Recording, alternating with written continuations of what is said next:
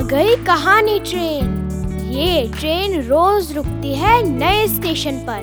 मिलाती है आपको एक नई कहानी और कई नए किरदारों से। तो सब सवार।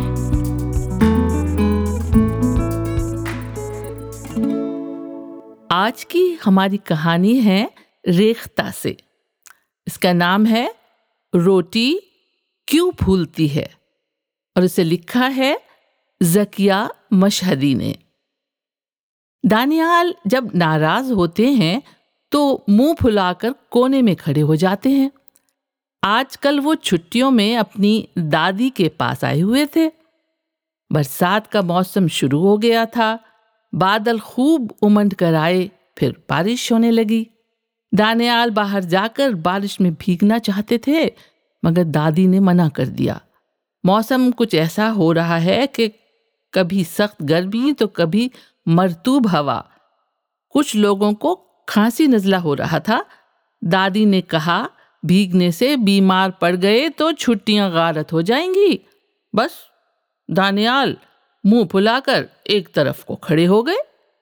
दोपहर के खाने का वक्त था। खाना मेज पर आ चुका था। दादी ने आवाज़ लगाई, आओ बच्चे, खाना खा लो। देखो नसीमा आपा ने गर्म गर्म फूली हुई रोटियाँ पकाई हैं। ऐसी गोल और फूली हुई हैं जैसे दानियाल भैया का मुँह। नसीमा ने उन्हें छेड़ा। दानियाल को भूख लगी हुई थी। गर्म गर्म फूली फूली रोटियों की बात सुनकर वो गुस्सा भूल गए और टेबल पर आ गए। पहले जाकर हाथ धोइए, दादी ने तंबीह की। खाने से पहले हाथ खूब अच्छी तरह धो लेने चाहिए। दानियाल भागकर वॉश बेसिन पर गए, साबुन लगाकर हाथ अच्छी तरह धोए, फिर रिंग में लगी छोटी तौलिया से पहुँच कर आ गए। तब नसीमा ने उनकी प्लेट में तवे से उतारी फूली हुई रोटी लाकर डाली। दानियाल की पसंद का अंडे आलू का सालन भी था। बहुत गर्म है दानियाल ने फूली हुई रोटी में उंगली मारी। भाप से उंगली में जलन महसूस हुई। जल्दी से उसे मुँह में डाल लिया। अब रोटी पिचक चुकी थी। दादी दादी, रोटी फूलती क्यों है? यह अच्छा सवाल पूछा तुमने, दादी ने कहा। पहले खाना खा लो, फिर बताते हैं। खाना खा लेने के बाद दादी ने बताया, तुम्हें मालूम है रोटी आमतौर पर गेहूँ के आटे से बनती है। मालूम है दादी, किचन में कनस्तर भरकर गेहूँ का आटा रखा है।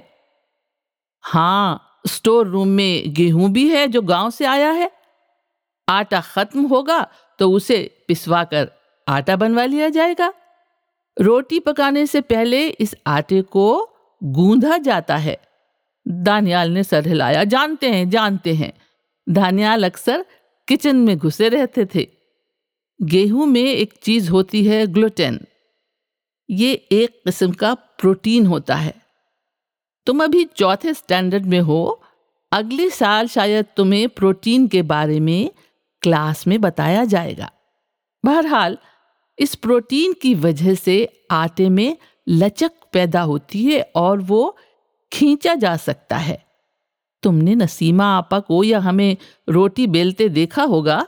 लचक की वजह से ही रोटी बढ़ती है। और बहुत से लोग तो बहुत बड़ी बड़ी रोटियाँ बना लेते हैं। हाँ जैसे रुमाली रोटी जो हमने होटल में खाई थी। शाबाश, ठीक बताया, दादी ने कहा। आटे को लोचदार बनाने के अलावा ये प्रोटीन इसमें एक जाल सा बना देता है। इसके नन्हे नन्हे खानों में गैस के बुलबुले फंस जाते हैं। रोटी जब तवे पर डाली जाती है तो गर्मी से भाप बनती है। ये भाप ग्लोटिन के नन्हे नन्हे खानों को फुलाकर ऊपर की तरफ़ धकेलती है और रोटी फूल जाती है। दानियाल ने सर हिलाया जैसे वो अच्छी तरह समझ गए हों। गर्मी से रोटी के अंदर भाप बनती है वो आटे में मौजूद ग्लोटीन के जाल को ऊपर की तरफ़ धक्का देती है, इसी से रोटी फूल जाती है। उन्होंने दोहराया और बोले, अरे दादी, पूरियाँ भी तो फूलती हैं और गोलगप्पे भी। वो भी इसी उसूल के तहत फूलते हैं। फ़र्क यह है कि उन्हें गर्म तेल से गर्मी मिलती है। वो तेल में तले जाते हैं। रात के खाने में पूरी खिलाएँगी दादी? दानियाल ने कहा, ज़रूर, बशर्ते के तुम साथ में हरी सब्ज़ी भी खाओ। हरी सब्ज़ी सेहत के लिए बहुत फ़ायदेमंद है। इसे खाने को कहा जाए तो रोटी की तरह मुँह मत फुलाना, दादी ने प्यार से सर पे चपत लगाते हुए कहा।